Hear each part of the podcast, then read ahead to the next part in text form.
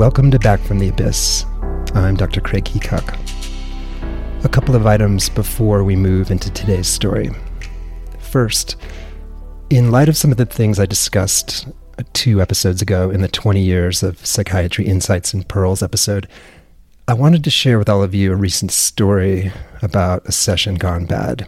And I got approval with the patient to discuss this case. And I think this story is interesting because it combines some of the elements I talked about in that 20 year episode. And I think you all might find this interesting. Basically, if you remember, I talked about some of the problems with video sessions, how we can unconsciously and unintentionally hurt our patients and clients, this ongoing necessity of constant self examination, and also how our personal strengths can actually become weaknesses in the clinical setting. So basically, what happened was this I did a video session with this really sweet woman who I'd been seeing for depression and anxiety. It's about three months ago. And we've been trying to get her off benzos, and she's very physiologically and psychologically dependent, and she's really been struggling. And I said, Well, let's do a family session with her husband. And she lives far away. And I said, Let's just do it by video. So I'd never met her husband, so they pop on the screen, and you know, we have seemingly nice connection, and I kind of launch into the topic of how to get uh, her off benzos. What happened was, I think I had no, I know I had no idea how much dread and panic she was having. I mean, I could tell on the screen that she was nervous, she's very hesitant, um, and I was really pushing her and saying, "You can do this." And and you know, I knew when we hung up from the video session that it hadn't gone well, but I didn't know how badly until she contacted me again a few weeks ago and she admitted that she was just crushed at how I had treated her, that I hadn't heard her, that I hadn't read her fear. And as she and I talked, first of all, I thanked her profusely for reaching out to me because, you know, empathic repairs are crucial for this work we do in psychotherapy. I realized a few things had happened. And you know, number one thing I think is you know, on video, and I talked about this in the 20 year Pearl episode, on video, yeah, you get words and you can see people, but you miss their energy, you miss their chi, you miss kind of the psychospiritual energetic dimension. And I, I couldn't tell how far into dread and doom and panic she was. I, I could tell she was scared, but I just couldn't read her fear. And I know if I'd been sitting in the room with her, it would have been palpable. Um, another thing that happened was, I think you know, we are all made up of different parts. And, you know, I have a therapist, psychiatrist part, but I also have a competitive runner part, and I also have a coach part because I've been a coach. And I think what happened in this meeting is I was getting a little frustrated. And so I sort of unconsciously flipped out of my therapist role into the competitive runner slash coach role. And I was really pushing her, like, you can do this, come on, suck it up. And I, as I review the session, I think I was I was really treating her like an athlete who was tentative about a workout and knowing, you know, she can suffer more than she can ever imagine. And, and also myself as a competitive runner, knowing that, you know, when you start suffering, that's when you got to push harder. But all that did was serve to alienate her. And it, again, it was only in my conversation a couple weeks ago with her that I realized that, you know, with the disconnect of the video session, I had unknowingly kind of slipped into these other roles that were really toxic for her. So I think this case brings together so many interesting things. You know, one is empathic repair. I think she and I are starting to do the work to repair that. Um, some of the problems with distance sessions, namely that you miss so much of the energetic, uh, kind of psychospiritual aspect of our of the session. You know, this idea of holding up the mirror that even when the last thing I wanted to do was hurt her, and in that session I really hurt her and I didn't mean to, but I just, again, unknowingly fell into these other ways of being that were super unempathic. So I want to apologize to her and want to thank her for letting me share this story. And I hope it can help some of you in the audience, whether you've been on the receiving end uh, of a psychotherapist's empathic failure or whether you're a therapist who has committed or will commit those. Second issue um, I'm going. It's not issue. Second, second announcement. I am planning to be in the San Francisco Bay Area in early June to record a couple stories. So anyone out there, back from the Abyss listeners, any of you live near or in the Bay Area or going to be in the Bay Area early June, and you possibly want to share your story, reach out to me through my website and we'll chat and see if that might be a good thing for you. All right, let's jump into the story. I've been going through the listener surveys, and thank you so much, all of you, for filling those out. So helpful. And we've had multiple requests to do a story on adoption and also to delve further into early childhood attachment trauma. And so, voila, here it is. This is the first of a two part series on adoption, attachment, and identity. Part one today is the story of Shay. She was adopted as a baby from South Korea and raised in Wichita, Kansas, in a family of Swedish descent. I found myself so moved as I witnessed her story, starting with her initial attachment wounds and subsequent heartbreak, then her shocking betrayal, and finally the way her inner light and resilience guided her to where she is today a mother, a business owner, an adoptee voice of strength and compassion. There's a lot of wisdom in this story, and I'm so excited for all of you to hear it. I understand adoption to be a fundamental trauma, a disruption of time, place, and belonging in the world inflicted from separation from the nuclear family. To be excised from one's biological clan is a primal wound, no matter what happens afterward. That's so powerful. Yeah, that was the first thing you wrote when uh, I emailed you. Yeah. Yeah. Why don't we start from the beginning, from your birth and and what unfolded in the years after that? Well, um, I was born in 1970 in South Korea. And my the first 9 months of my life are based on what my adopted mom told me. And to be quite clear, I I don't know if it's factual. But this story carried me through to this point, so I appreciate it. My birth mother kept me for 9 months which was a pretty tremendous feat at that time in that culture because of the taboo of being an unwed mother.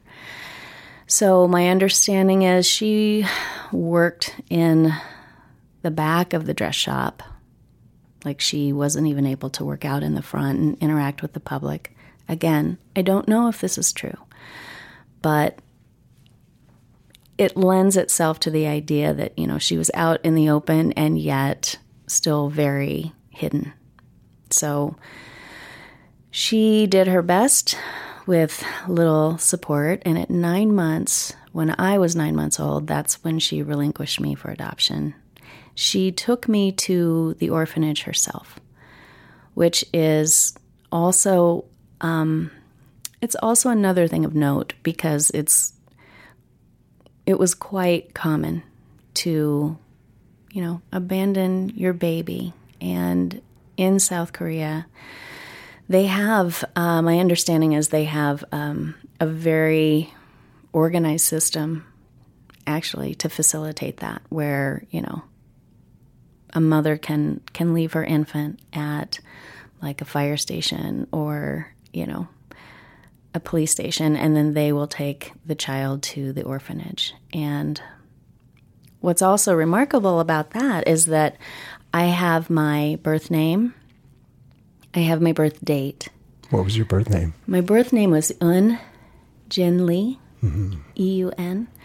And, um, and I'm probably not even pronouncing that right. It's difficult to say. And what is significant about that is there are many adoptees that I've heard about and heard their stories where you know the the orphanage um, workers named them and you know had to guess their age and so some people don't even have you know that basic information so that was the biggest gift that my mother gave me was just that that one single route to her mm-hmm. How long were you in the orphanage? Well, it took nine months until I arrived here in the States. So, within that nine month interim period between relinquishment and when I arrived here, um, I I think my records show that I had two different foster families.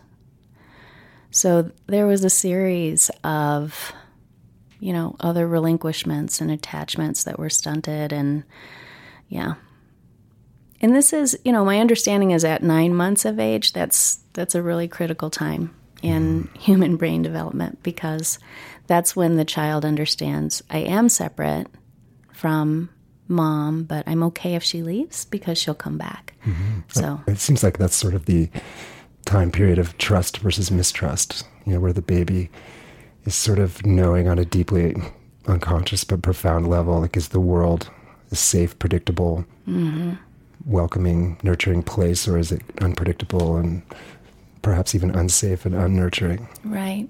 And so yeah, sadly, my mother went away and she didn't come back. And then I was, you know, put in a series of different situations with people I did not know. And it informed my sense of self, my sense of safety and trust in relationships that, you know, it would take me decades to really unspool what that that infant what my what my infant self warehoused so, mm-hmm. fortunately, I'm getting there, but it takes a lot of time and a willingness to feel that sorrow, mm-hmm. to feel mm-hmm. that grief. Mm-hmm.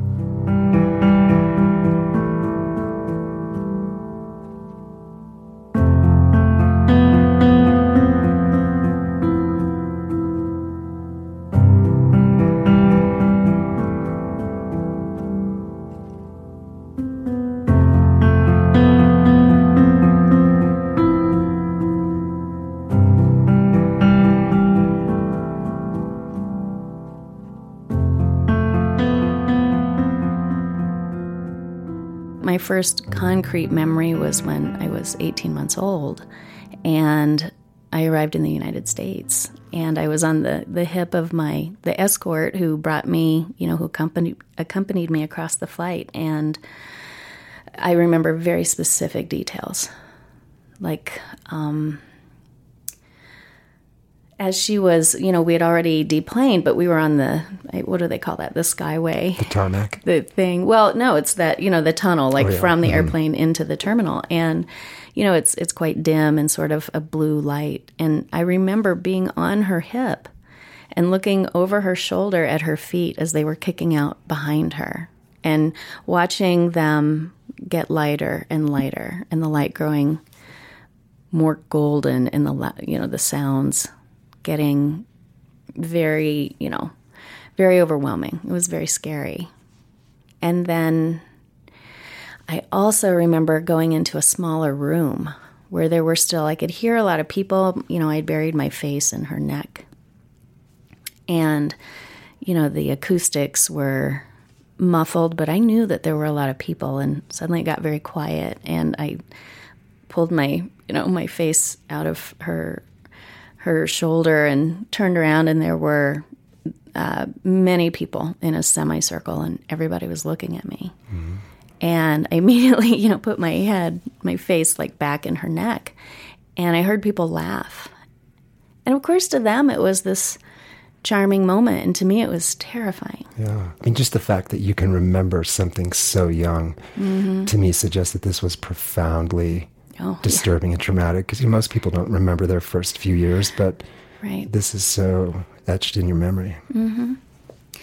So, and this this is the first time that I I had a, a sense of my adopted mother because I turned around and as I I turned around again, and I remember feeling like angry that they laughed at me because you know and I remember scanning their faces, and there was one woman in particular that uh, there was just something on her face, and I don't know if it was just expectation or there was just something notable about it. And she started to come out of the crowd to me. And I remembered thinking, not her, like anybody but her. It's funny how, you know,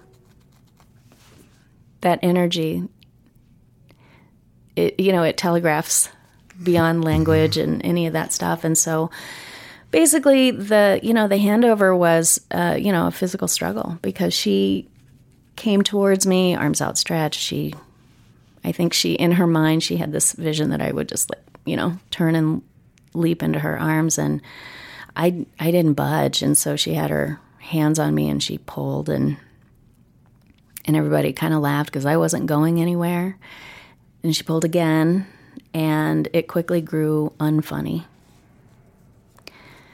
and then, you know, then there was like the actual moment where she was absolutely tugging on me. I felt, you know, the conviction in her hands. Like I knew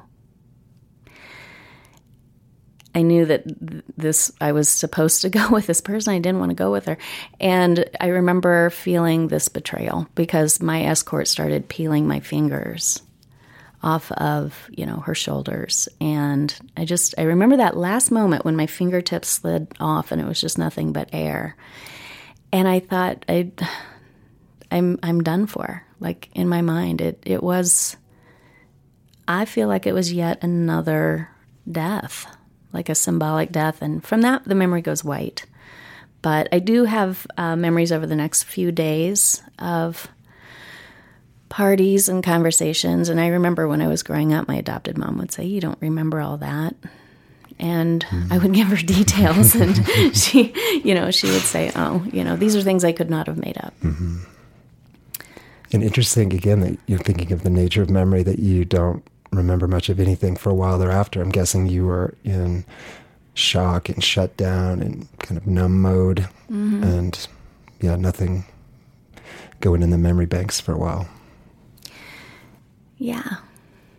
Yeah. And I, I do think that when the psyche has that kind of trauma, I think it just puts its nose down and just tries to get through it.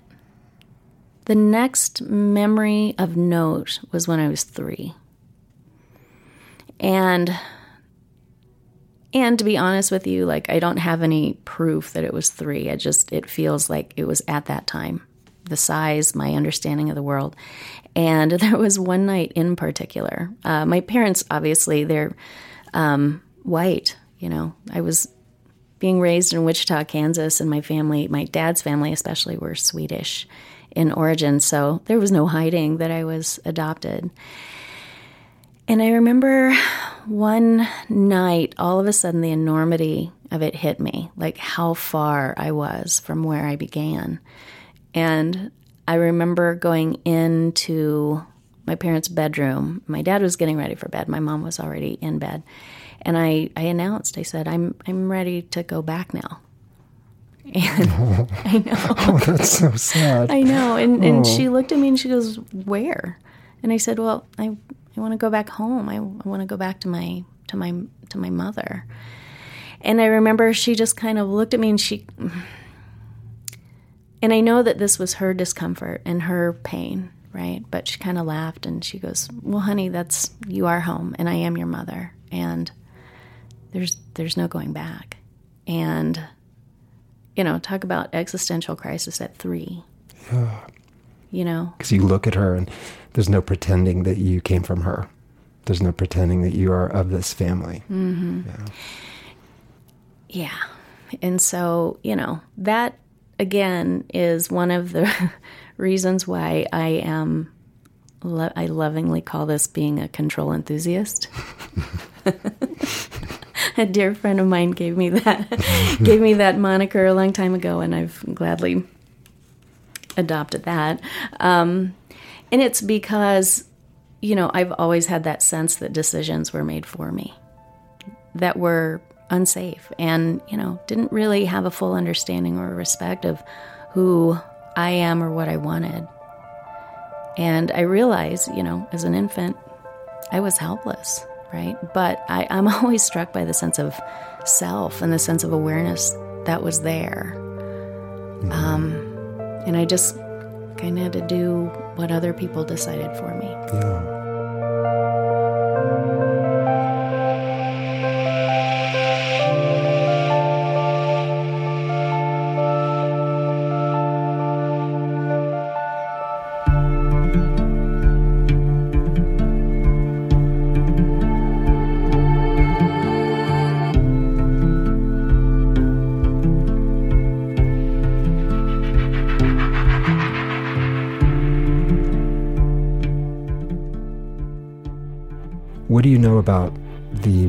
Of why you were adopted, why your family went to Korea to get you? What were the dynamics involved with that? Well, this is a difficult story, and I'm going to go ahead and tell it. And, you know, I, I want to be. I want to be very explicit and just stating I, I am estranged from my adopted family and and have been for some time. I did it with love. There was it was not an easy childhood. And, you know, sadly my my mother in particular, she sustained a lot of abuse that she never healed. And so much of it came out on me. So the story that I'm about to tell you, actually I was 19 at the time and it was Christmas Day. So it's with that understanding of you know, it, it was not a, a rosy picture. So, um, yeah, it was Christmas Day, and my mom would often, you know, big days like that, she would often get kind of emotional. And she had two tells that I always knew that something was up. She would either pace or she would get really si- silent and, you know, kind of glower and seethe. So, uh, we had left like the big celebration. It was just us. And I walked in and she was sitting on the couch in the dark, just kind of seething. And I went, oh boy, here we go. And so the upshot of it is this um, she, I was engaged at the time. And my mom, she started off by saying, you know, you think your dad is so perfect, and you think that your husband to be is so perfect. And she goes, Well, let me tell you how perfect he is. And um, I, I, had no idea what was coming, but the upshot of it is that um, he had had an affair when they married very young. When he turned 30, he had an affair. And it went on for a prolonged period of time. And when she found out, it was uh, a specific betrayal because it was her best friend. And so at that time, you know, they had my two older brothers, their biological children already, and she told him, okay, you got to stop. And he said, okay, I'll stop. He did not stop. And when she finally had had enough, she said, okay, I'm, I'm leaving and I'm taking the boys and, and, you know, that's it. And he said, Well, you can leave, but you'll never see your sons again. Right? So this is, you know, late 60s in Kansas, very patriarchal. And so, and, and these are all directly from her mouth, like all of these statements. She said, Well, okay, I'll stay, but I get a baby girl. Hmm. So that was me. You're a bargaining chip. Very much so, yeah. And, you know, she's telling me the story at 19. And in it, you know, she manages to to take pot shots at two people I love very much.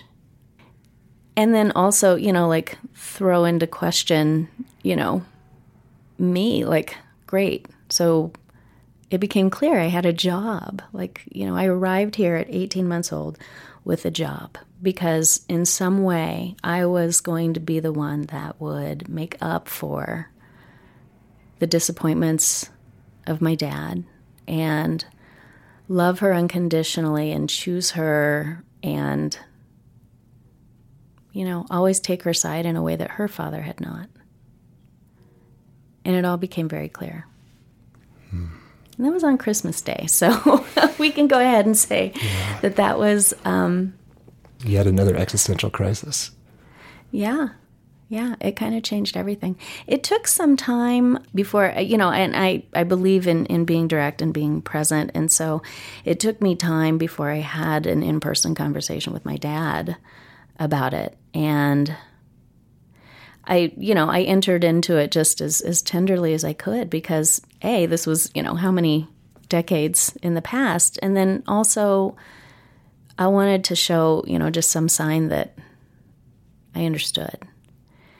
And so when I did bring it up to him, you know, he he did admit it and and he said, you know, I'm really sorry. And I said, well, Dad, you know, she said one of the things that was particularly hurtful, and I think as a child of abuse herself, you know, she had not really progressed past that point when her abuse started, which was about eight years old. And so, you know, she said to me at the time, she goes, So just know this nobody wanted you. Your dad didn't want you. Your brothers didn't want you. Your grandparents didn't want you. I was the only person who wanted you. And when you came here, I was the only person you didn't want. Hmm. And I remember saying that to my dad.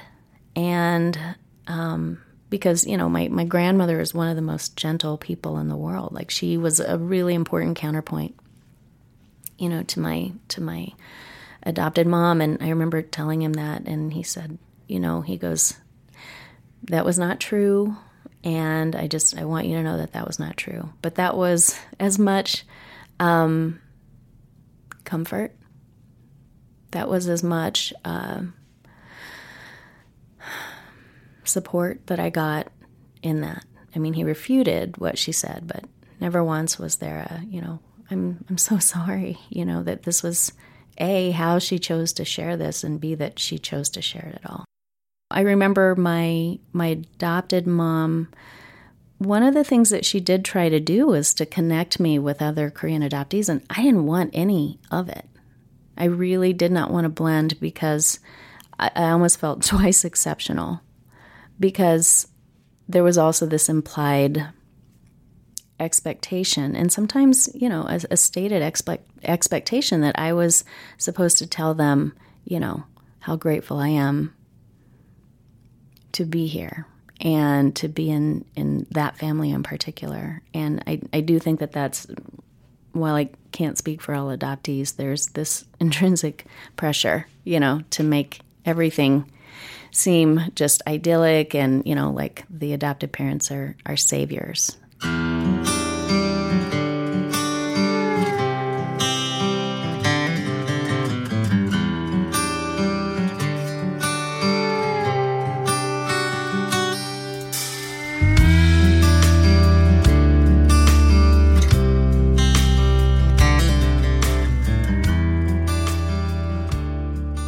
I think of you know, the natural order of things is that love flows downhill from parent to child. Mm-hmm.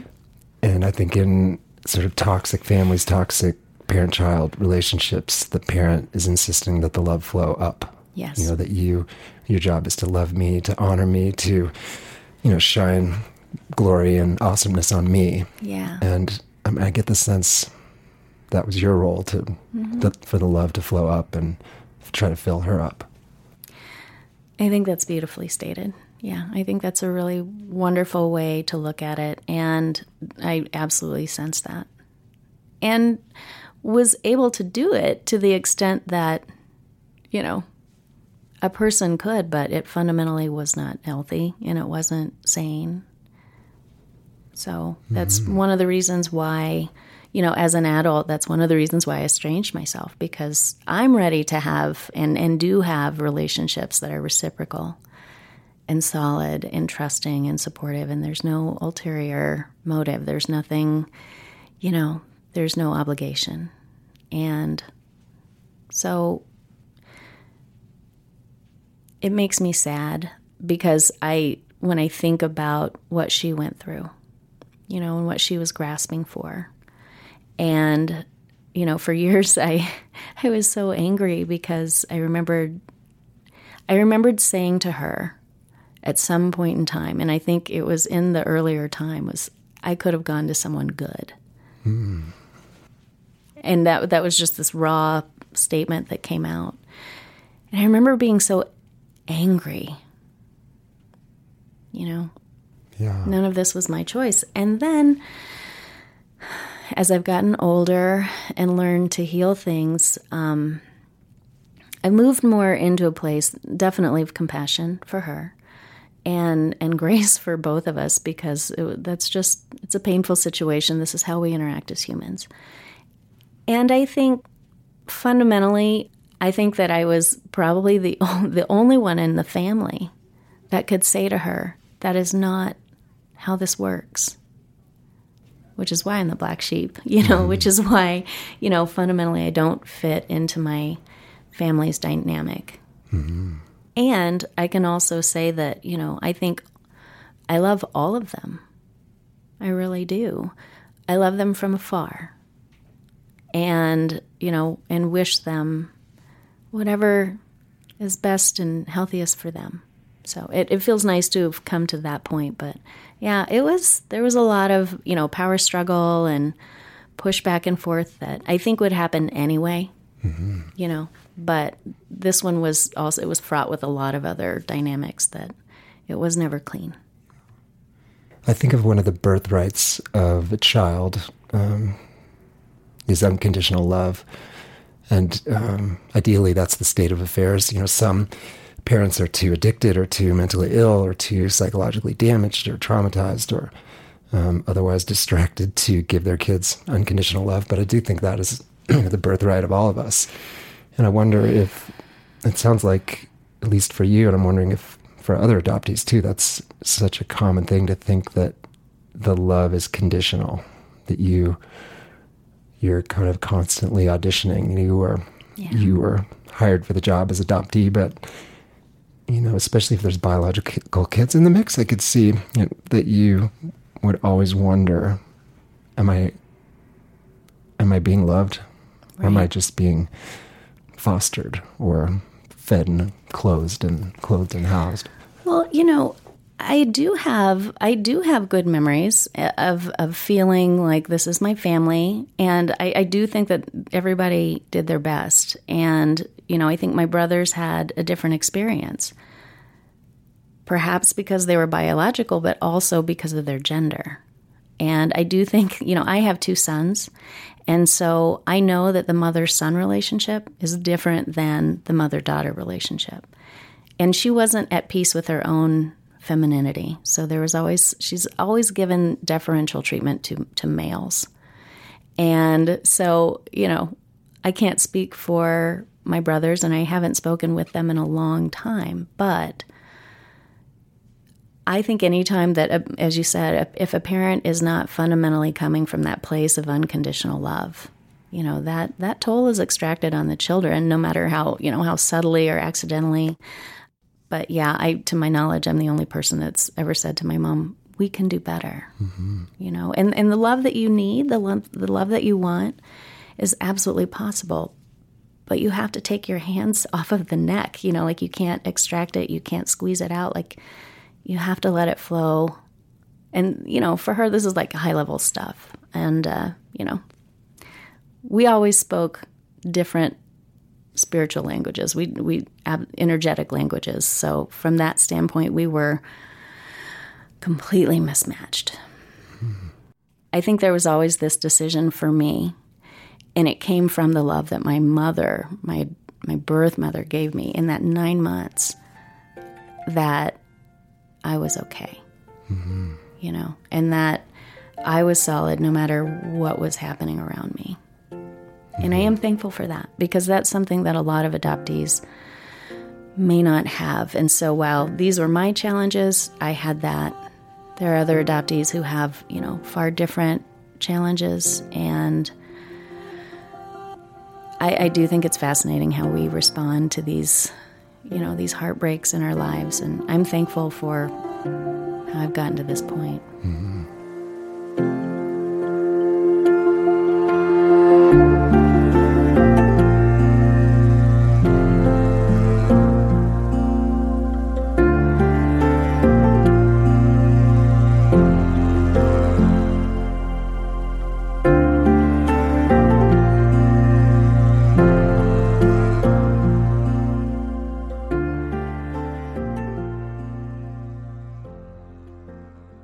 I think my first depressive episode was in my teens, right? Like my mid teens. And so, you know, chemically all kinds of things are happening in the brain and and it just kind of hit. And suddenly everything there was just a lack of dynamic. And it coincided with my uh, adopted dad. He was going through his own depressive episode. So, as a white male in America, it was it was uh, earth shattering So it was mid 80s. And I watched how he dealt with it. And I knew that I concurrently was going through the same experience, but all the focus was on him, you know, because again, I wasn't really there for my own experience. I was there to kind of serve them. Um, and I, I do want to tell you this memory. I remember when it got to the point it felt intolerable. And I believe I was a senior in high school. And, you know, our home was already difficult, but it was just like a, a really dark place to be. And I remember being in such need, I actually asked my mom for help. And so I came to her and I said, you know, I need to say something. And she said, What's that? And I said, I'm I'm not doing well. I I think I'm depressed too. And, you know, she said to me, um, I don't care. She said, I care about one person in this household, and that is your dad. And I am not here for that. So you're going to have to figure out how to handle that. But I don't want to hear it again. Wow. Yeah. That was that, that was one of my rounds of EMDR. um, I mean, do you have a sense, and this may be an unanswerable question, how much of your um, struggles with depression are you know, attachment, adoption related versus if you had not had that, you know, I guess what we're getting at is this like, does it feel in, endogenous, inherent, or does it feel like it's coming out of your environment again? Or maybe that's. No, I, I that's a very valid question. And I, you know, I ponder the nature versus nurture piece all the time. Um, it does it does strike me, and, and recently I had this thought where I went, oh my goodness, when I was in my, my birth mother's womb, like I put myself in her position, you know, and here she was completely stressed out. She had no support. She had no idea how she was going to do that. And those chemicals, like that's what I was steeped in in utero. So, whatever genetic predisposition, predisposition I might have already had, that didn't help. Um, I have been, uh, you know, I've experienced just regular old depression. I have uh, experienced clinical depression, like a deep, dark one, and that comes later on, um, along with anxiety. That was a fun, uh, it was horrific uh, discovery that that came with it sometimes. And then um, dysthymia, which is basically a low grade depression. And so I've often felt that the dysthymia, that kind of, you know, melancholy state, I tend to sense that that's more genetic. And I think, you know, I don't know if it was just a matter of a catalyst, like something happened uh, when the attachment issues um, or the attachment wound got triggered again that, you know, moved me into a deeper, more critical state. I don't know, but I, I would guess it's nature and nurture. Mm-hmm. Well, interesting that your first episode corresponded with your adoptive father's mm-hmm. depression. Yeah. I mean, did that pattern continue into your adult life that uh, depressive episodes could be linked to, you know, relationship breakups or abandonments or yeah. rejections or? Absolutely. And I, I think it's, yeah. yes. Wait, hold on. yes. um, yeah, because I think, and, and I'm just beginning to understand, you know, the role of the men in my life. You know, I mentioned my ex husband. He's, as I said, he's a wonderful person. And he remains, you know, one of my, he's one of my chosen family. You know, we've raised our sons together. And it's funny because I I was the one that initiated that divorce and and that depression, that anxiety was not triggered then. And I do think it was largely because it was my choice. When depression has been triggered in me, it's been because of the lack of presence of someone that I loved and thought I could count on. So that first go round was with my dad. You know, he was already lost in his own struggle. He wasn't there for me in a really difficult home and I do think that that's why that started. And then later on, um, after my marriage was done, long over, uh, I had a uh, roughly a nine year relationship that ended really abruptly. He had his own trauma, and I think that was the only way he knew. And so when he left, yeah, I plunged into a, a very black place, and I lost all of 2014, mm. like the whole year. That was your deepest, darkest time. Yeah, yeah, yeah. I almost didn't make it out of that one. Yeah, I mean, it makes sense too if you look back that you know your primary wound is attachment and relinquishment, and um, and here you have your life partner, you assume, and you're together for years, and then it abruptly ends. Mm-hmm. Like you lost your your rudder, your ballast, your your support system, your person. Yeah. And you know, I taking responsibility, you know, for for my relationship choices. I feel like I've either chosen people um for whom I loved but I didn't have that fear that they would leave. But then I didn't want to stay. Like I that was kind of um that was really the hardest part about accepting my part in in, in the divorce was uh, that we were very different, but there was a part of me that I I kind of I felt trapped in a way. It was not his fault. This was mine. Mm-hmm. Or I would choose people who I knew fundamentally wouldn't be there for me. And those always, you know, carried like the strongest attractions and the biggest, you know, interlocking. And so there was always this dangerous probability that how it ended would happen. And so when it happened, it just, yeah, like everything came out.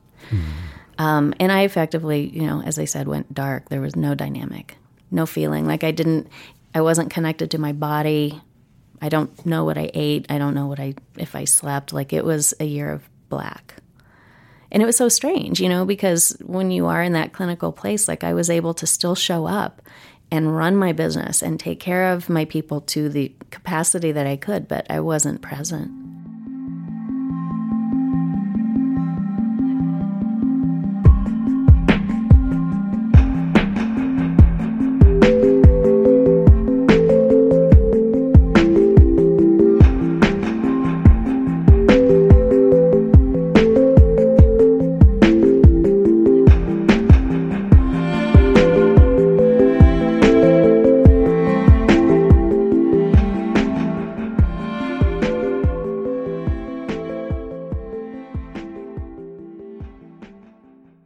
One uh, incident in particular, and I remember it was in January of 2015. So it was basically almost, it was a little bit over a year. And we had just had a blizzard. And uh, just out of the blue, like I was asleep, I heard this voice. And it sounded like it was in the room with me. So it startled me awake. And then I realized um, what was happening. So the voice said, Move or you are not going to make it. So, um, what that was, I think that was my survival instinct mm. finally kicking in. And so, you know, it was like 4:30 in the morning, and as I said, it was a blizzard. It was right around, you know, zero, three degrees somewhere in there, like really cold, a lot of snow on the ground, and I just, I didn't even think about it. I felt my body. I got out of bed and I just started layering on clothes that seemed to make sense. Like I hadn't been cold for the whole winter prior or the winter before that because of the depression. I just I didn't feel it. So I would go out without a coat and I on that particular day though I, I had that thought of okay i have to cover you know i have to make sure that i'm that i'm well covered um, and i did so i layered up and i you know it's dark there's nobody out there and the snow is still kind of falling and i just started walking and it was really surreal and very dreamlike. And, you know, I'm hearing the crunching of the snow and I'm hearing my breath and and then I just kept trusting that voice like move or you won't make it. So, it probably took, I don't know, probably about a half an hour. I was out there for like an hour total and somewhere in like at that half point, halfway point, all of a sudden I started to feel my body right? I could feel the heaviness in my legs with every time I lifted up my foot for the next step and felt my heart start to beat a little stronger. And I felt my breath get faster and, and more, you know, expansive in the chest and belly. And then I realized I was tired and I was cold. it was the best thing that I had ever felt because I had not felt those sensations in a very, very long time. And it wasn't like immediately things got better, right? I got back to the house after about an hour and I realized, okay, I've got like a tiny taste of what it meant to get that that slice of light and that, you know, sliver of life back and I want it. So it, it took there were times I did not want to move. There were times that I you know, there there was so much um gravitational force at that point in time. Like, you know, inertia just kind of lets you sink back in and and I just decided, no, no, I I'm here. I'm still here. And so, you know, to this day, walking is one of the best, most healing things that I do for myself, my psyche, just so I can be present and reconnect to that essence of life and joy and light and all that good stuff. Mm-hmm. Yeah, it's interesting you say that. One of my favorite books is called Born to Run. Mm. And yeah. um, I think that's true for a lot of people. I think, mm-hmm. but I think arguably we're all born to walk. Yeah. And I do think there's just something so primal, so biological, so wired in who we are that there's something very healing to the psyche about walking. Absolutely. About just being out in the elements and moving. Mm-hmm. Yeah, breathing fresh air and literally not staying stuck. Uh, it's a physically empowering thing. And I remember that, you know, my first go around with EMDR and having it be explained, you know, about it being the alternate stimulation of, you know, the sides of our body. And then, uh, fortunately, you know, the practitioner at the time, she said, this is how, you know, we've always been as humans. Like we've been able to ambulate and walk around. And so the more stationary we get and the more disconnected from, from that we get, the more we're not incorporating, you know, all of the parts of our psyche. So walking, cycling, you know, anything that really activates both sides of the body alternately takes you into that state. Mm-hmm. So every time I go out on a walk, I'm very, very mindful that this is a time for healing, and I don't, I don't uh, bring with me any. I bring with me who I am, but I also have a, a bigger understanding of the fact I might be experiencing it, but that's, you know, obviously that's not my true state. Mm-hmm. So it's been a, a, lovely gift. Yeah. I'm thinking back, I did EMDR for trauma, and therapists that think of a you know, safe place. And uh, I thought of running through an aspen forest. Mm-hmm. And I said to her, I said, Well, could my safe place be moving? Because mm-hmm. I imagine the trees coming by me. right. And she said, Oh, that's perfect. Yeah. Because it was just this undulating trail and the movement. And yeah.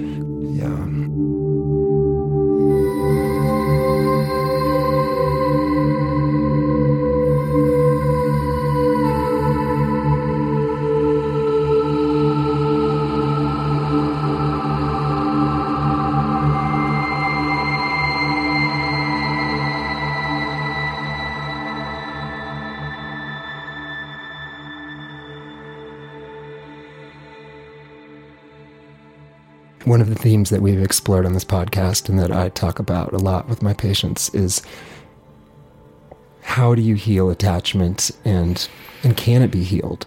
And uh, that's such a complicated question. But I'm curious, Shay, your personal experience. Mm-hmm. What has been most helpful in that process of trying to address your most profound attachment wounds? Um, what progress have you made on that? What what hasn't healed? Well, it's funny that you ask that because uh, last year was a, a pivotal time for me and yet another renewal. And I spent probably the last quarter of it with that attachment uh, wound trigger, like just ready to go at any moment. And you know, it's it's reptilian, right? It's like back in the fight or flight, and so I felt my anxiety kind of tick up. And then I realized what was happening. And for the first time, like I, where I'm at, I feel like I was able to say and to commit to paying attention and, and healing that in a really compassionate way. So I just decided, you know what? Uh, I'm going into the belly of the beast and I'm going to try it. So I'll share with you the things that have helped me. The first thing is when we say healing, you know, we often think or fantasize that maybe it means like it didn't happen, right? And you won't ever experience that pain anymore. And so the first thing that I really did was just embrace the fact that these things happen to me, right? Through no fault of my own. This is my experience. I will always have that tendency and that biological response. And I think in finally accepting that and, and saying to myself, okay, instead of fighting it and being angry, like I'm at, the, at this point of peace where I can say, okay, this is my challenge and I accept. So, whenever my anxiety kicks up, because that's how it presents now, not so much in depression, but when the attachment wound, especially, kicks up for me, and it's weird what triggers it, I immediately meet that with acknowledgement. I speak to myself, I speak to that infant, you know, who was so heartbroken and scared and left behind. And I, I say to her, okay, let's breathe.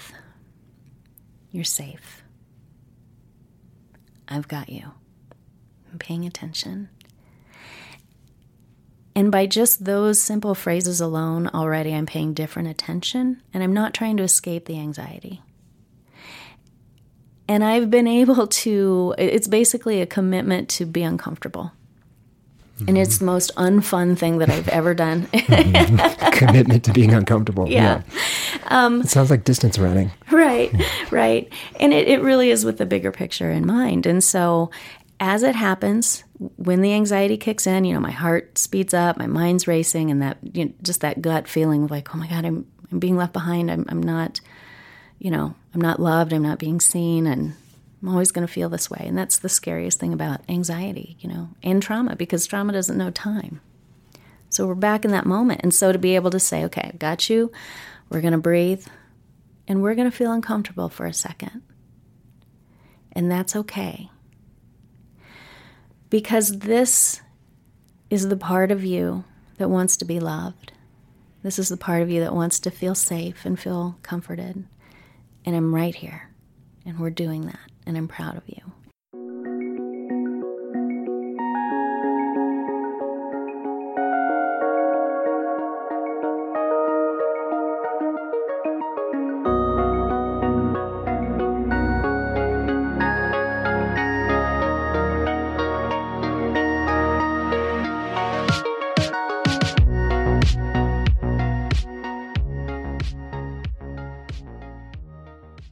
Curious to, again, I know you speak just for yourself, but the whole issue of, you know, adopting kids out of your ethnicity or, mm-hmm.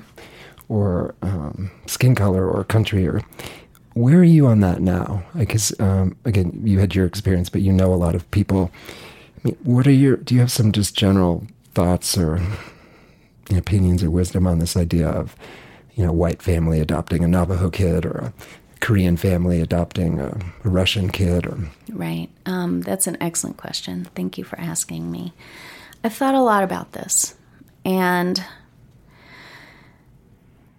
for me, I think the biggest heartbreak and frustration was that at the time I was adopted, I don't think the vetting process was proper. I don't think it was thorough. Given the abuse that my mom had and the, the lack of of therapy and healing she, you know, purposely tried to to get for herself and for her own well-being, she should never have been able to have adopted a child. Now, my understanding is that process is much more thorough now, and I will say I know so many adoptive parents who are doing just they're doing what they can to meet their child, no matter you know various ethnicities and and um, you know, various cultural differences, and they're doing everything they can to pay attention. And it comes from a different place. So, to be honest with you, I don't have an over, you know, I don't have this far reaching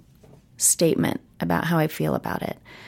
I think the best hope that we can have is if the adoptive parents are doing this, that they are as healed or, you know, like as paying it, paying as much attention as they can to the things that have hurt them in their lives 1st mm-hmm. and even concurrently because the, the thing about raising children as you know like you know my children are amazing but they they raised me you know that's our children's jobs is they actually you know do highlight where we we need to grow. And so this is not a one and done. So that willingness to say okay I can only serve from, you know, this vessel. I'm going to try to make this as healthy and as attentive as I can be for the benefit of that child.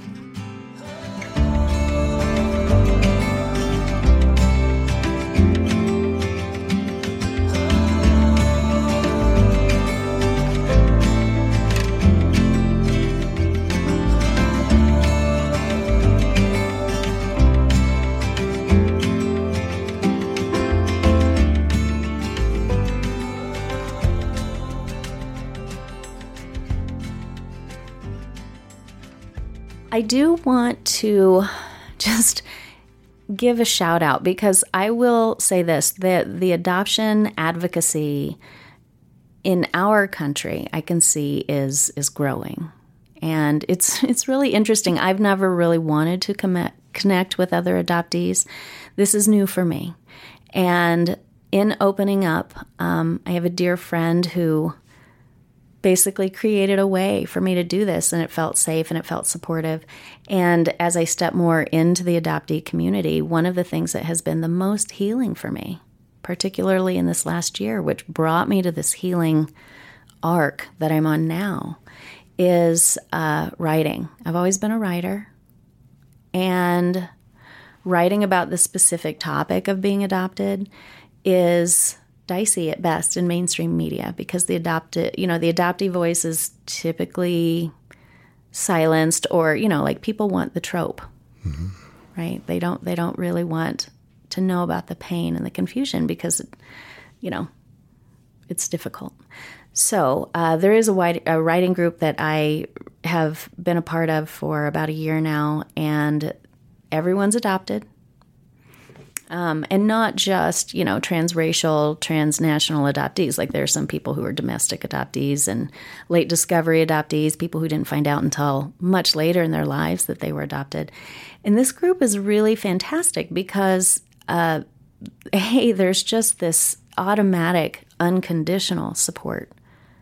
There's this knowing and there is a kinship in it because it is absolutely confusing growing up in a family that is not biologically your own, even if they do their best. It's it is a, a truly, uh, you know, life altering experience. And so being able to voice that, being able to write it, being able to speak the words when we read aloud in our small groups um, has been transformational for me. So the name of that group is Adoptee Voices.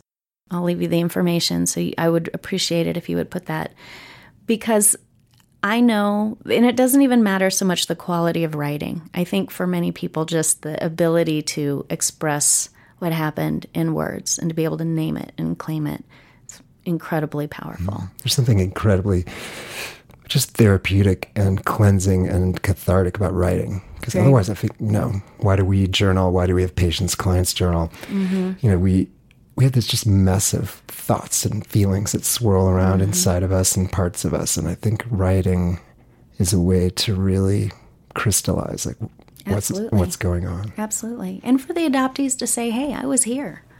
I will not be erased." You know, and I I'm not going to fit neatly into the picture that you've created. This is my experience, and so I am uh, indebted, you know, to the community for having accepted me like immediately. And that's, you know, for someone that has largely lived not feeling like I fit in and make, you know, um, you know, making my own place in this world. Like it's a relief that I'm thankful that I can allow now because I didn't want that when I was growing up. I, I, I couldn't depend on anyone else. That's what, you know, my shadow belief was telling me that it wasn't safe to trust because that person was fundamentally not going to be there for me, especially if I was in need. Well, now I know that's not true. Hmm. And I'm very thankful.